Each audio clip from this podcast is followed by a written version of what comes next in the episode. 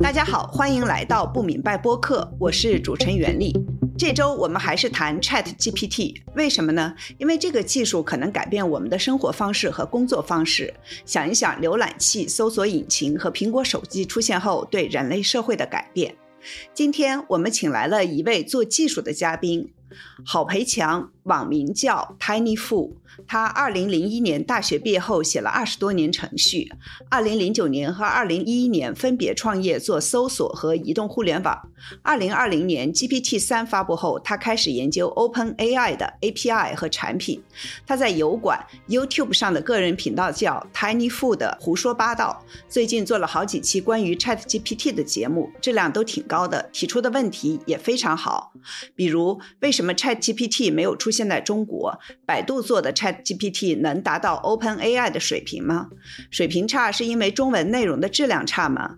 有兴趣的同学可以去看一看。今天我们就从他节目中提出的一些问题开始问起。呃，我是叫你叫小好呢，还是叫你叫 Tiny Fu 呢？呃，叫我 Tiny 就行了。嗯。哦，叫你 Tiny 好。那 Tiny 你好。你好，你好。你能先给我们讲一下、普及一下 Chat GPT 到底是什么？它只是一个聊天机器人吗？我我我可能会啰嗦啊，所以你随时打断我。就是呃，首先是这样，我我首先一定会强调，它不是一个聊天机器人。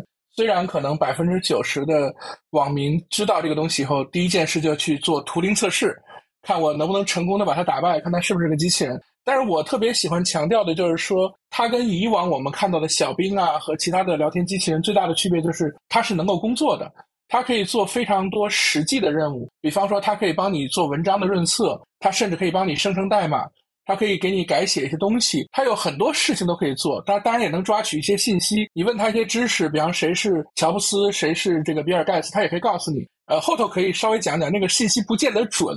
但是最近我特别爱讲 ChatGPT，原因是因为我很担心很多人会误解这个东西，因为这个东西非常革命性。我认为很多误解它的人呢，会浪费一个机会，因为它带来了很多很多的新的机会。但是我会看到，可能有个，也许有个百分之七八十的人在想，这东西不就是个聊天机器人吗？所以我就想说，也许是，也许是汽车过来了，你觉得这个东西是不是要用骆驼来拉？就是在我这种人心目中，当然觉得很荒谬啊。当然我不是为了。呃，嘲笑不懂技术的人，但是我心里心里想，如果你这么去想的话，你可能会耽误一个非常大的机会。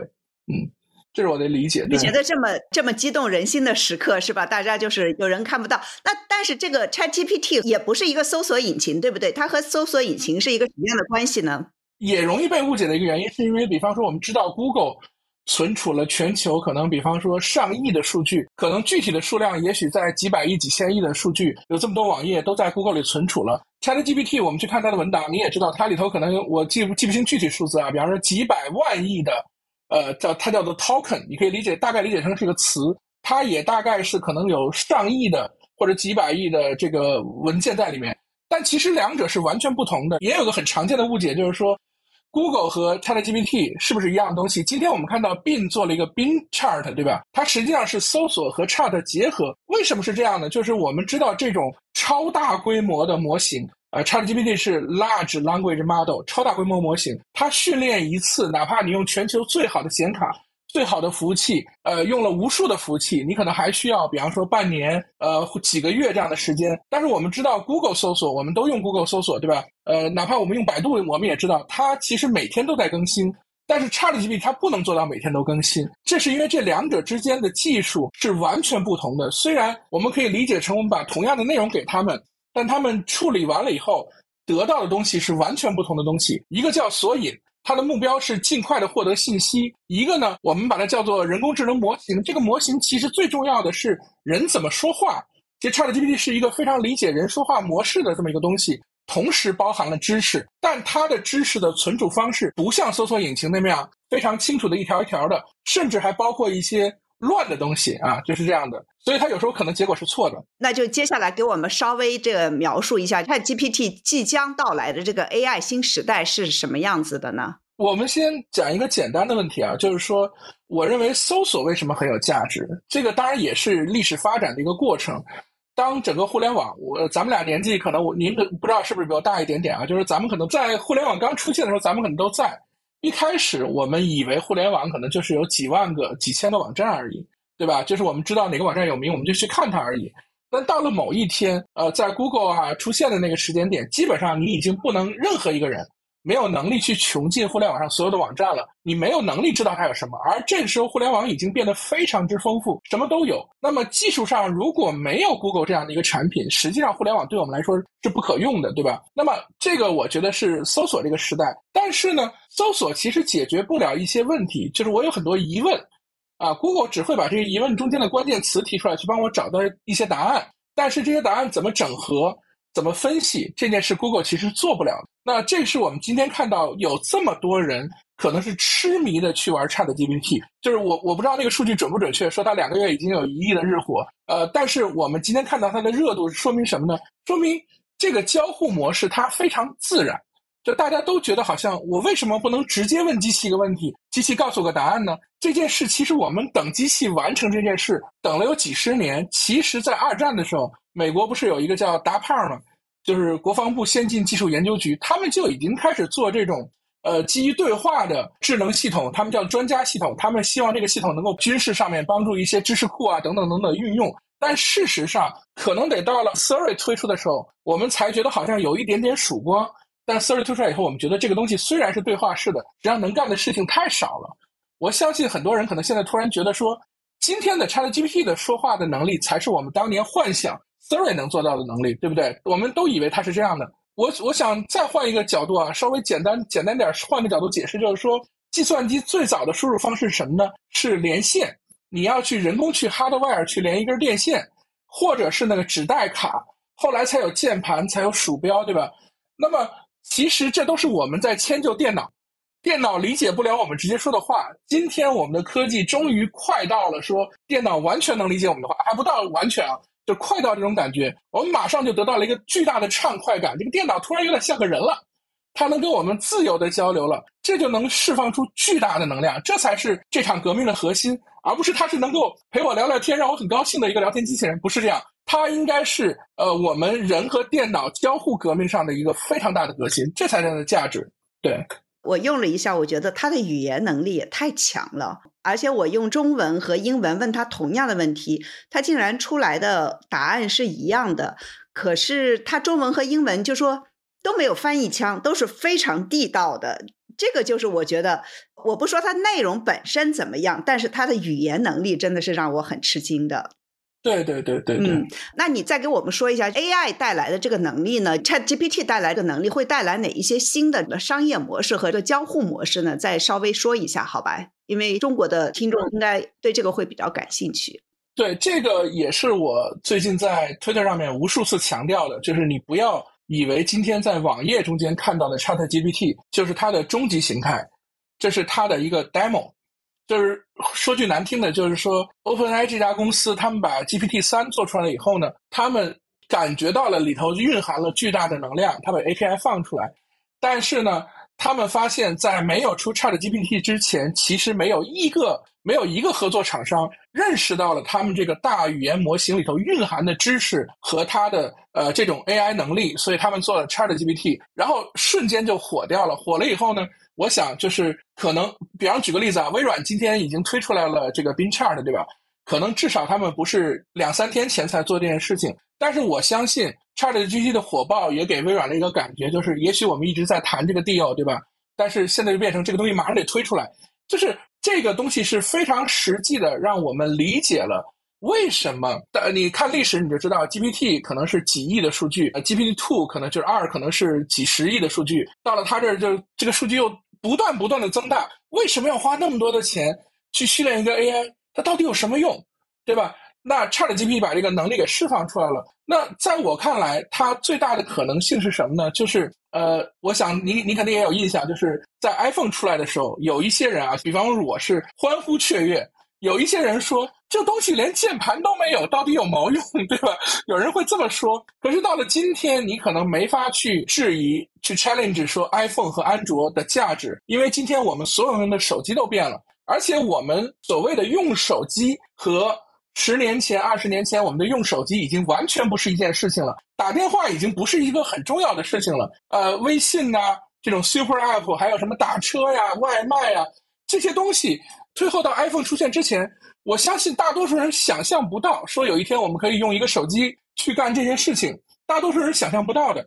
ChatGPT 它也是这样的一个产品，它是一个用户界面的革新，不是说我们这些做技术的人不想把网站做到。谁不懂技术的人也一眼就能明白这个网站在干什么，也能跟这个网站交流，跟这个 app 交流，对吧？比方说，举个例子，你用一个非常复杂的网站，比方说一个买房的网站，你想做非常复杂的过滤，比方说一百万以下或者两百万以下，然后呢，这个房子的平米数，这房子的位置，你会发现这个 UI 你根本不会操作。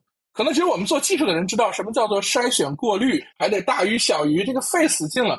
那么有了有了这种自然的 API，你你就跟面对一个好像人类的中介一样，你把你的需求说出来，我要哪个小区附近的，然后多少钱的，旁边有中学的、小学的，然后有医院的，什么距离怎么怎么样，你把这些说出来了，ChatGPT 因为它懂你的语言，它就把它整理成一种数据库能理解的语言，它就能把结果答出来。所以我的预言是什么呢？是从今天开始。不是说只有 Bin Search 只有搜索需要有一个聊天窗口，而是你今天想象到的所有的 App、所有的网站都需要有这么的一个东西了。以后大家的搜索也变得非常复杂了，是这样的，可以做各种各样复杂的搜索。而且呢，呃，你也玩了这么久，你会发现对话题有个很有意思的部分，它有一个就是我们技术上或者我们很多方法论上有个有一个说法叫做逐步逼近，这实际上是非常符合人类的需求。就是我可能一下也说不清楚我要什么，比方说我想要买一个便宜的房子，结果你就给我推荐了一个很便宜但很偏的，但是我就我就我就可以说第二句，就对话题我就可以补充需求，但是我希望它离北京一中很近，哦，这个房子不错，但是好像离医院又远了。对话体它跟以前的搜索又不一样，在搜索的时候你把多个条件加进去非常困难，而且哪个条件重哪个条件轻，所以这是一个非常大的革新。现在很多人想不到这点，所以有人说，哎，程序员会不会失业？我才不担心程序员失业呢，因为每个老板都会说，我们得先加这个功能啊，加这功能至少你半年就有活干了，对不对？半年才半年的太少了。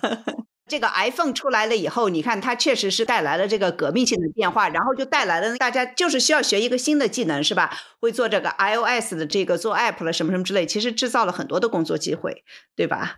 嗯，那大家就是在网上讨论的还有一个特别热的热点，这个内容审查对这个 ChatGPT 是会造成什么样的影响？就不少人就是做简体中文的对话和繁体中文的对话，然后有对比。你自己也在 YouTube 有一期说，中国政府对这个内容相关的审查规定，呃，相对严厉，可能是 ChatGPT 技术进入中国市场的一大障碍。但是你后来呢，又说了一些审核对这个语料带来的影响。你能不能说一下，给我们普及一下？就说这个内容审核对 ChatGPT 中国发展有就是类似的这种的技术的发展，会是一个什么样的影响？还有这个内容审查对这语料库的影响，能不能给我们掰开了稍微说一下？首先，我们简单的说，就是简体中文的内容是我党控制的，是我国控制的。因为基本上用简体中文就是我们为主啊。其实有一些海外的国家和地区也用简体中文，但比例太小。所以呢，在这方面，我反而认为中国并不是很吃亏的。因为，比方说，我们可以大概理解成问一个问题：如果简体中文没有这个内容。他也许可以从英文的内容弄出来，然后再翻译给你，或者他从繁体中文的内容弄出来再翻译给你。但是如果你用简体中文问，既有简体中文内容，又有繁体中文内容，又有英语内容，那当然他肯定会选简体中文的内容。实际的原理不会这么简单，但是我们大概想象，你就可以看出来。也就是说，当你问了一个简体中文的问题，它为什么会表现出某种呃大陆的人民的或者是国家的倾向？这是因为这个内容可能在台湾就没有人聊。对吧？有些话题台湾就不会聊，英语世界聊的也很少。但是有些问题呢，大家都聊，那么这个问题问出来可能就没有那么的明显的倾向性。那我还是不太清楚。就比如说，有一些内容在大陆是审查的，就很多内容都在大陆是审查的。那我问他的话，他最后大陆的简体中文可能没有这个内容，他会从繁体中文或者英文抓了过来，然后再回答。如果是中国的公司做 ChatGTP 这样的技术的产品，那它就需要继续审查，对不对？对中国的公司，我认为它呃也没你想那么复杂，它很简单，就是它要从一头一尾做审查。刚才我们聊的是一个真正智能的 AI，它怎么做事情？因为美国人对这个限制比较少，当然实际上也是有限制的。比方说你问他怎么撬门，他肯定不能告诉你，他现在已经有这样的答案了，对吧？已经有人问过怎么窍门，他会说我不能教你这个。但是这个和我们国内的这种审查是完全不同的量级和内容。但是在国内呢，我们看了这么多年，其实我们大概会有一个理解，就是说国内的审查没有任何高科技，跟 AI 也没有任何关系。也就是只要你提到关键词了，你问这个问题根本就进不到 AI 这层，我就直接给你屏蔽掉了就完了，就跟你发条微博一样，对吧？根本进不到这个进不到下一层。那么回答也是这样，它一定得两边做防火墙，呃，否则这家公司很危险。但这些东西呢，我对，当然我我是从经济上说啊，这些事情对国内这些公司来说并不是问题，因为他们在天津已经养了无数的审核团队，其实还有别的地儿，反正就是养了无数的审核团队，他们有这个精力去做这件事。当然，从最终得到的结果的质量上来看，那他肯定没办法追求这件事，因为他们要追求的是百分之百不出事儿，不能让上面找到毛病。对，这是他们要追求的，所以呃，他们不会从 AI 这层来做这件事儿，就是最传统的关键词过滤。一头一尾进去的问题不能包含有害关键词，出来的答案不能包含有有害关键词，他把这两头卡住，跟中间的技术其实没有关系。对，我就接着我前面问的那个，因为那天我看你在推特上又在那说，你说很多人都说审核对语料带来的问题最大，其实我认为并不是，审核对人来说是个很大的问题，简中内容也比较单一化，但是很多人没注意到的是，很多跟意识形态没关系的东西，西方的公开数据要多得多。政府有一定的义务去把很多数据花钱整理出来，全民免费使用。你能不能说一下这个是是一个什么意思呢？呃，这个其实很简单，就是说，其实被审核掉的内容不影响他学成一个很会说话的机器人。这一点就是我们还是把它分开。它有一半是他非常会察言观色，非常会组织语言这一半。这半呢，其实审核掉一些内容，其实并不会影响这个整体的效果，无非就有些人名不能提而已，对不对？有些事件不能提，那么基本上的说话方式都是可以用的。那么我说的第二部分实际上是什么呢？实际上就是说，在欧美，特别是有一个运动叫做 Open Data 运动，特别是要求政府把很多。实际上，政府包含的数据都是公民的数据嘛？比方，政府收集了所有公民信息，这个信息就应该是公民的信息啊。我指的是非私有信息。比方说，政府运营的公交线路，这个信息不应该是私有的，应该所有人都能查询。比方说，我想做一个 app，让我知道下楼就能坐这个公交，这个应该是个 API，对吧？所以在西方呢，包括甚至包括台湾、香港，有一个叫 Open Data 的这个项目，它基本上的逻辑就是说，能公开的全部公开出来。那么这样的话呢，很多私有项目啊，或者是公民希望了解到，呃，比方说一个国家的经济运行啊，各方面的信息他都能拿到。那首先呢，中国当然咱们都很了解，就是有些数据是作假的，这个 不用说了，它虽然公开了也是作假的。那有很多数据呢，它根本就没法公开。就是我谈的数据，并不是说好像哎哪个案件呢，或者哪个跟于国家安全有关的事情。比方说，我想知道一个城市里有多少个图书馆，他们在哪里。这些信息其实都是应该有公开数据库的，这样方便我们普通人做一些应用。那这些数据在西方全是公开的，还包括很多很多了，包括很多那个就是各种各样的信息。这些信息其实都是潜在的 AI 可以去获取的信息。比方，我们再回到刚才的例子，我们想做一个智能的买房的软件，我只要跟他聊天就好了，对吧？那我说，那你能不能告诉我这个小区的房价趋势？那如果这个数据是每一个房地产公司自己去抓的，那这个数据也许不全。但如果是公开的，比方说来自于某个交易数据，呃，就是政府的交易数据，而且是公开成一个 API 的话，那大家都有权威的结果。那无非就看你谁能把数据挖掘的更好了。呃，所以这个我认为反而是大的问题。因为我说句难听的啊，我一向认为我们不能谈一个技术对一个国家的政治的影响，因为技术就是把刀嘛。正派也可以用，反派也可以用，共和党用，民主党也能用，对不对？就像比方头两天有个很荒谬的事情，有人说你们民主党人爱用的 ChatGPT，我心想你川普想用 ChatGPT 申请的 API 不也能用吗？对吧？这个技术是中立的，但是我们最低限度要求是。在技术可以解决的领域，中立的领域，我们能不能把信息让技术尽量的获得，来辅助我们大家所有人获得一个更好的消息？那这个是不是你说这个 open data 的？就是我那天和一个做 AI 的一个大牛聊了一下，他说简中简体中文的数据相对英文那是非常非常少的，所以对中国的公司来说，他们做起来也会相当容易一些。这个说法有道理吧？其实说句难听的。如果 GPT 三开源了，现在今天所有的中国公司都已经有了 Open AI 了，就是它就已经有 Chat GPT，就是说 Chat GPT 它一家外国公司包含的中文数据，它用来回答我们一些中文问题，大家已经觉得很不错了，对不对？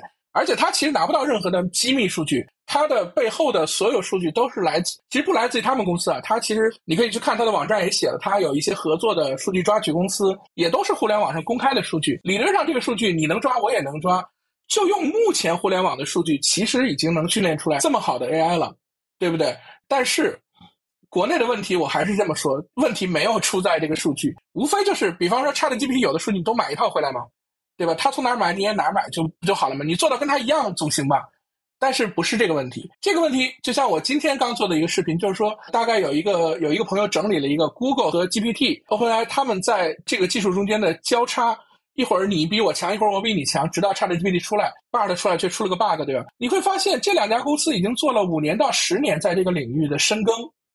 那么你今天一家没有做过这个深耕的公司，你突然之间你拿着一个开源的 GPT 二。作为起点，你就说我想做一个跟 Google 和呃 OpenAI 一样的产品，这不就挺难做的吗？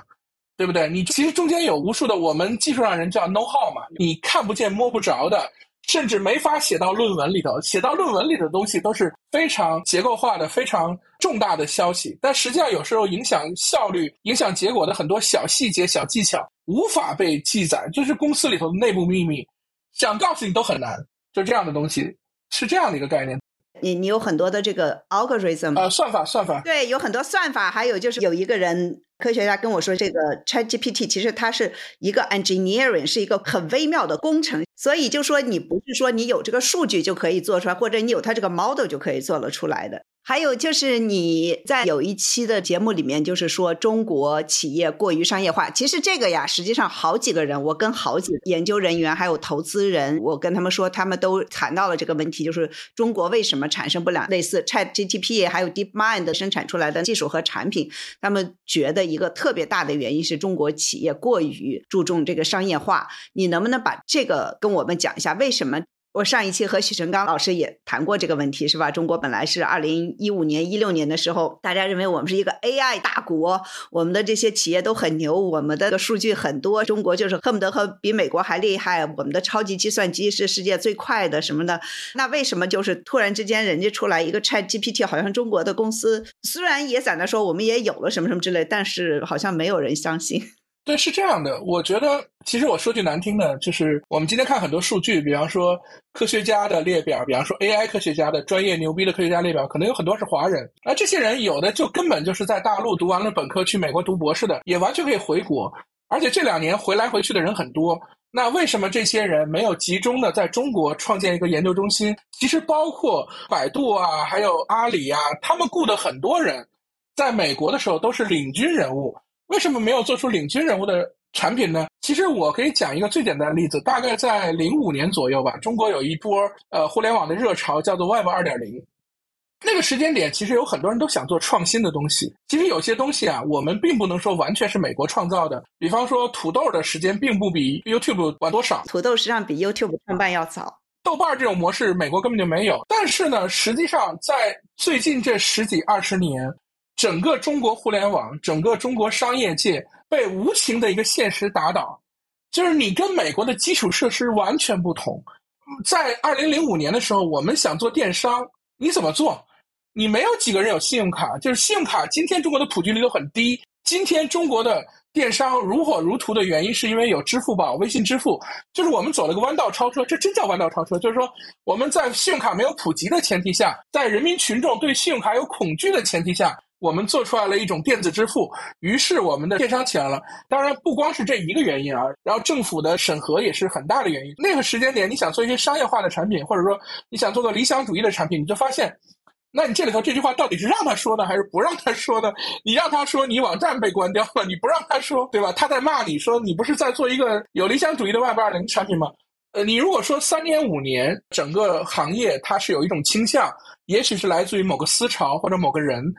这么多年，这个行业，呃，我们的高科技产业，它都不乐于去投资，就说明你的环境是有问题的。比方说，举个例子，倒退二十年或者倒退十年，我想做芯片，我发现我认认真真做芯片，投了几个亿，政府也不补助我，然后呢，我市场上也没有什么机会。这个时候，听说那个交大有个磨芯片的人发了财，你让我怎么情何以堪？你知道吗？对吧？然后呢，在那个年代，我们还有个词儿叫 “copy to China”。你一开始可能在网上都在讨论说这帮 “copy to China” 人太 low 了啊，这个丢脸。过了两年以后，这帮人上了市了，跑到纽约去敲钟了，跑到纳斯达克去敲钟了，你怎么办？我觉得我们这些做技术的人，行业中间的人，是一步步被现实教育成这个样子的。谁没有点梦想，对吧？再举个例子啊，我再举个最近的例子，就是头两年不是还有一个芯片大潮嘛？政府也说鼓励做芯片，对不对？结果你们听到了一个武汉的那个什么芯红芯半导体，所以就说这个环境不断的告诉你说没有土壤，没有土壤，没有土壤，你做吧，做了就死。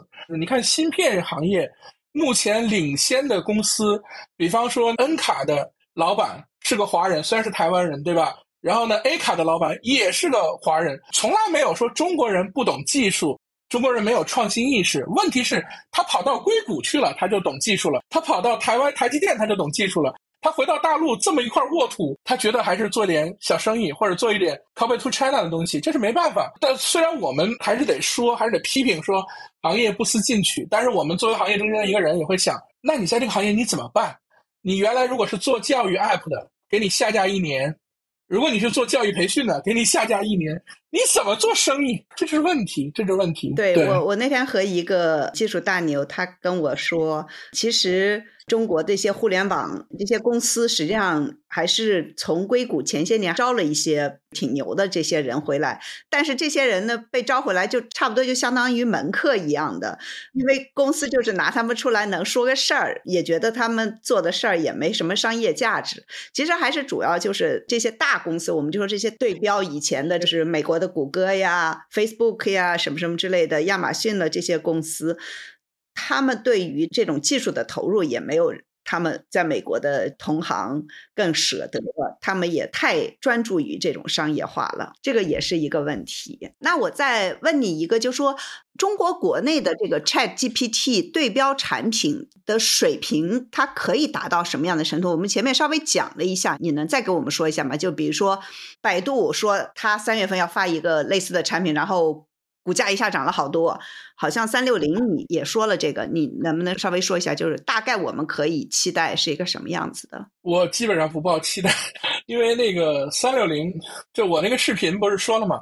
呃，周鸿祎是很坦诚的，说他用的是开源的 GPT 二，它基于 GPT 二。那这个东西其实因为是开源的，我也用过，基本上知道它在任何一个领域的表现跟 GPT 三就是毫无对比。就是在 GPT 三没有出现的时候，你可能拿到 GPT 二，你觉得这是革命性的产品。但你见过 GPT 三以后，你再回来看 GPT 二，你就觉得这是个垃圾。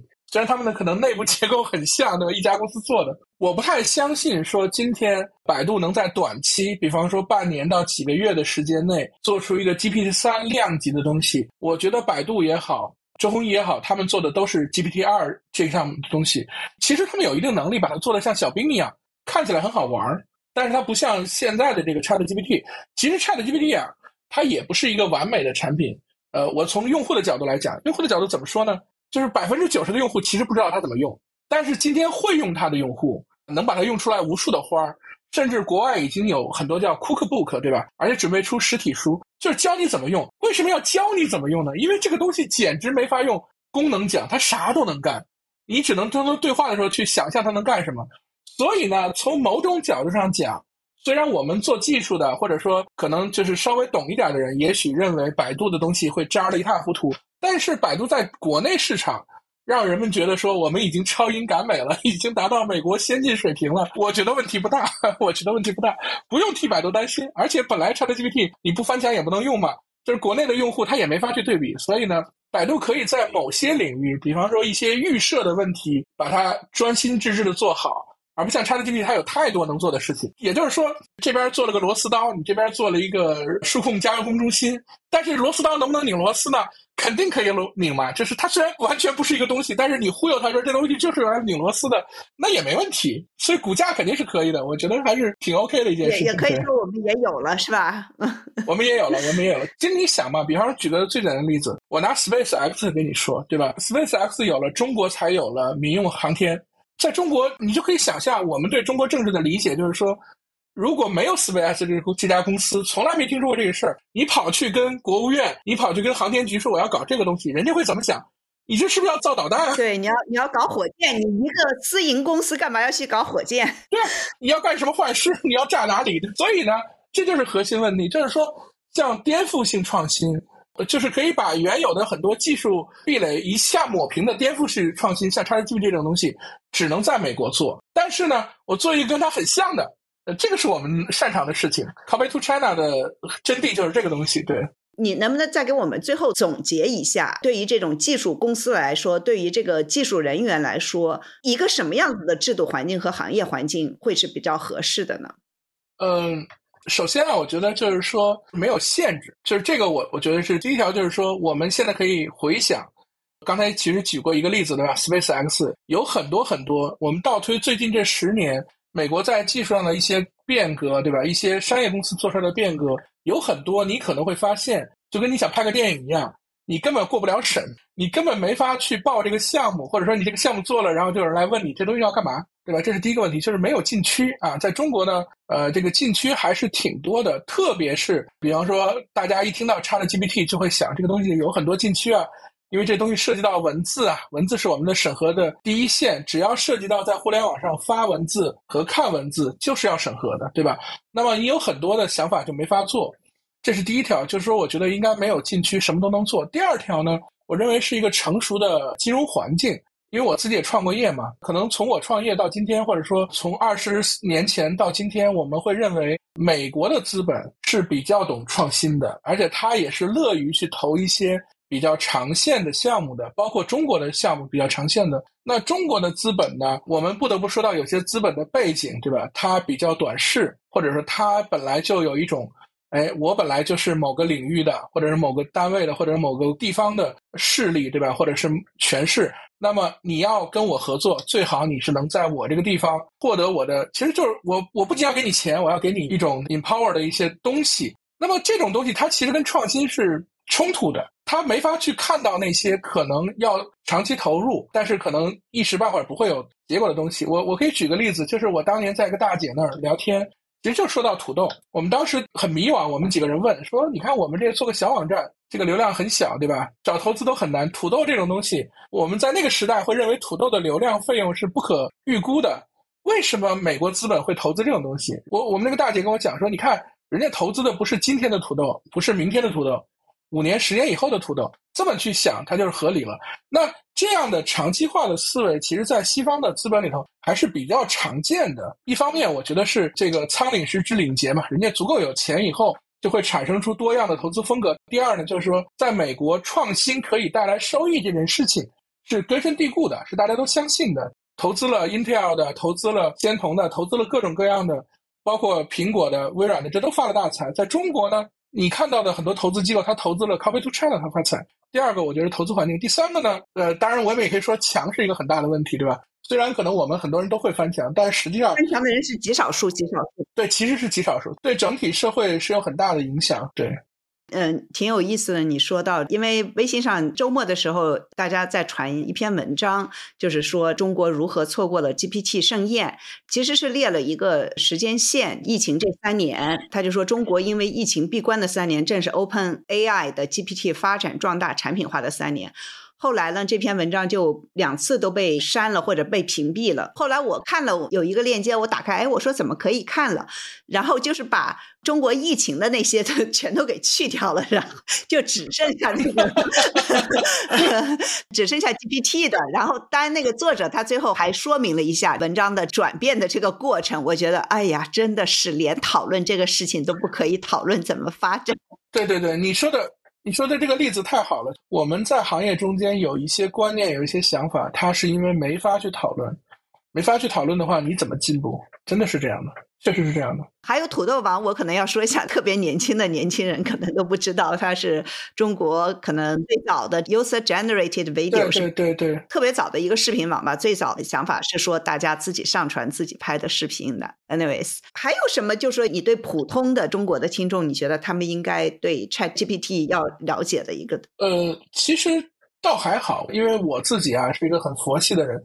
我倒没有说你们一定得懂这个东西。我当然希望说大家都了解这个东西，然后我做了个内容，或者咱们俩聊了以后，大家都很关注这个东西，对吧？但实际上呢，呃，我们也可以说，你就算不懂这个东西，你该吃饭也可以吃饭，你该买东西也可以买东西，该生活也可以生活。但是我总是认为，对很多人来说，改变你命运的时刻，它并不是，比方说你工作了二十年中间的每一天，而是某一天。某一天，当你知道了有一个新的方式方法；某一天，当你知道了一个新的机会；当某一天你知道了一个新的表达方式，比方说我们今天用的 Podcast、微信公众号、油管等等等等这些东西，在它出现之前，我们也可以吃饭，也可以生活，都一样。但是出现了以后，我们就变了。所以，其实对 ChatGPT，我并没有很多人想象的，好像哎，就是他就会觉得说每个人必须得用这种，其实没有。但是我很希望说，大家千万不要被它的表象所欺骗。而没看到它巨大的潜力，其实它有非常巨大的潜力。讲一个简单例子，因为我在 iOS 时代也算是一个鼓吹手。我们在当时看到的一个现象是什么呢？就是比方你大学毕业，你在上海找一份工作，程序员的工作可能拿到了八千，你什么都不用变，只要你说你会 iOS，就可以一万二。就是苹果的操作系统 iOS。对，这就是技术的力量，对吧？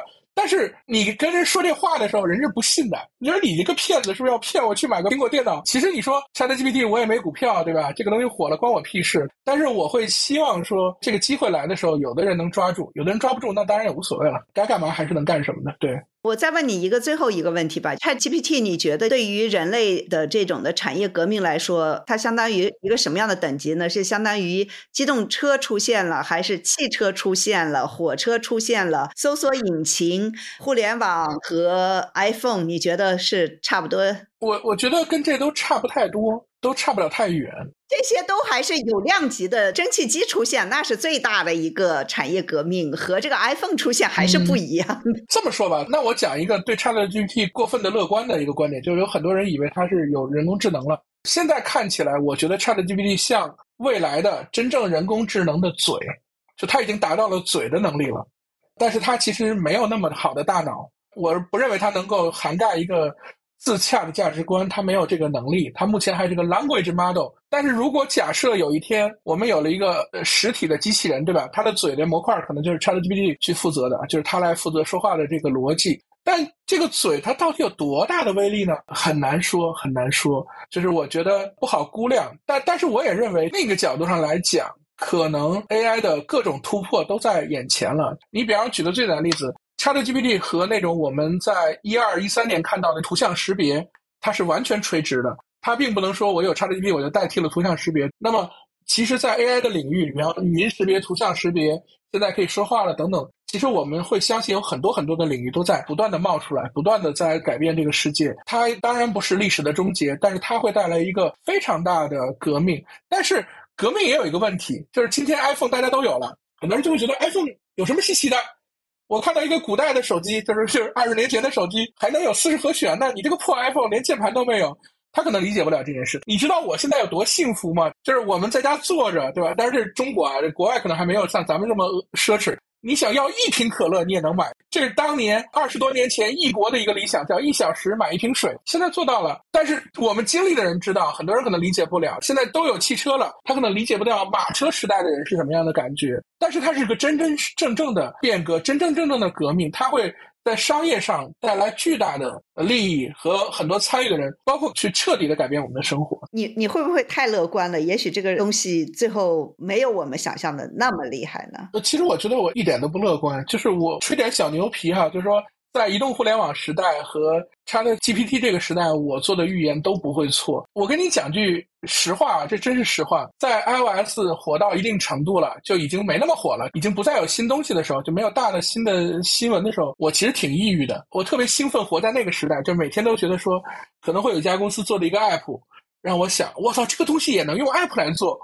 我没想到，呃，或者说这样的东西，比方说像滴滴打车这种东西，肯定不是我做的。我想到了，我也不会去做这么复杂的一个事情。但是他做出来了，我就觉得世界得到了改变。今天我就活在这样的一个幸福感中间。我为什么之所以做了这么多期的节目来讲这个东西？因为我看到，就像科幻一样，你科幻中幻想的很多东西，它也许需要几百年或者几十年才能实现。而我们今天幻想的 ChatGPT 的东西，可能一个月以后就实现了。我大概在一个月前说，搜索和 ChatGPT 要合在一起，因为我刚才跟你讲了，搜索是实时信息，ChatGPT 是个非实时信息。结果 Bin Chat 出来了，很多人跑过来跟我留言说：“说哥，你一个月前说的真准，对吧？”这种感觉我很爽的，我会觉得很舒服，不见得能带来钱啊，不见得能带来钱。我们呢会请每一位嘉宾推荐三部书或者是影视作品，你有什么推荐呢？我，推荐三本书，第一个是《国富论》，亚当·斯密的；第二个是《枪炮、病菌与钢铁》；第三个叫《技术与文明》，啊，叫张孝宇这个作者写的。其实这三本书就就跟刚才有一个问题比较有关联，我当时忍着没说这个东西。说句难听的，就是对我这个人来说，我喜欢的就是这种，比方说第一个是亚当·斯密。我认为它揭示了这个世界的反直觉的本质。大家可能不知道，这个真正统治这个世界的是 market，一直以为是某个政府。实际上，你知道，呃，一个小集市是政府无法控制的，在任何一个小的村子里都可能会产生一个小的 market。那《枪炮、病菌与钢铁》和《技术文明》这两本书呢，也都很像我很喜欢的一个观点，就是说技术。我我最近一直有在形成一个新的观点，就是技术呢，它的发展是不可阻挡的。基本上，张三不发明，李四就发明；牛顿不做微积分，莱布尼茨也要做，甚至两个人一块儿做。那这些东西它有它本质的关联，就是说，当这个技术发明了，下一个技术可能就已经在路上了。但是问题出在哪儿呢？问题出在我认为以前我们那句常用的话：“技术是双刃剑”是错的。问题出在技术不断在前进，而人也需要进化，人需要发展出新的理论去面对手里更厉害的武器，而不是去抱怨说这个东西怎么那么强大，它能不能用来害我？因为它的进步是无法阻挡，所以你就必须得去掌握它，你得让它变成一个好的东西。我们今天看来，就很多科幻都是那种，比方说我们朋克、赛博朋克那种科幻，它都是对未来有一种很灰暗的理解，包括我们对核武器的理解都很灰暗。我认为这些想法都是对的，但是最终这些想法要回到一个怎么去提供一个方案，让我们既拥有了科技文明带来的好处，而去避免它有可能的坏处。今天 Chat GPT 我也是这么。想的这个 AI，你想你想拿它去做一些垃圾内容，完全没问题；你想它去做一些坏事，完全没有问题。做坏事的人看到这个东西，他也是高兴的要命。但是你想让人们的生活变得更美好，你想让这个世界变革，也是需要这样的东西。所以我很庆幸，包括有一句话听着可能有一些观众就不太喜欢了。我喜欢的这个社会，它应该不断的有科技进步，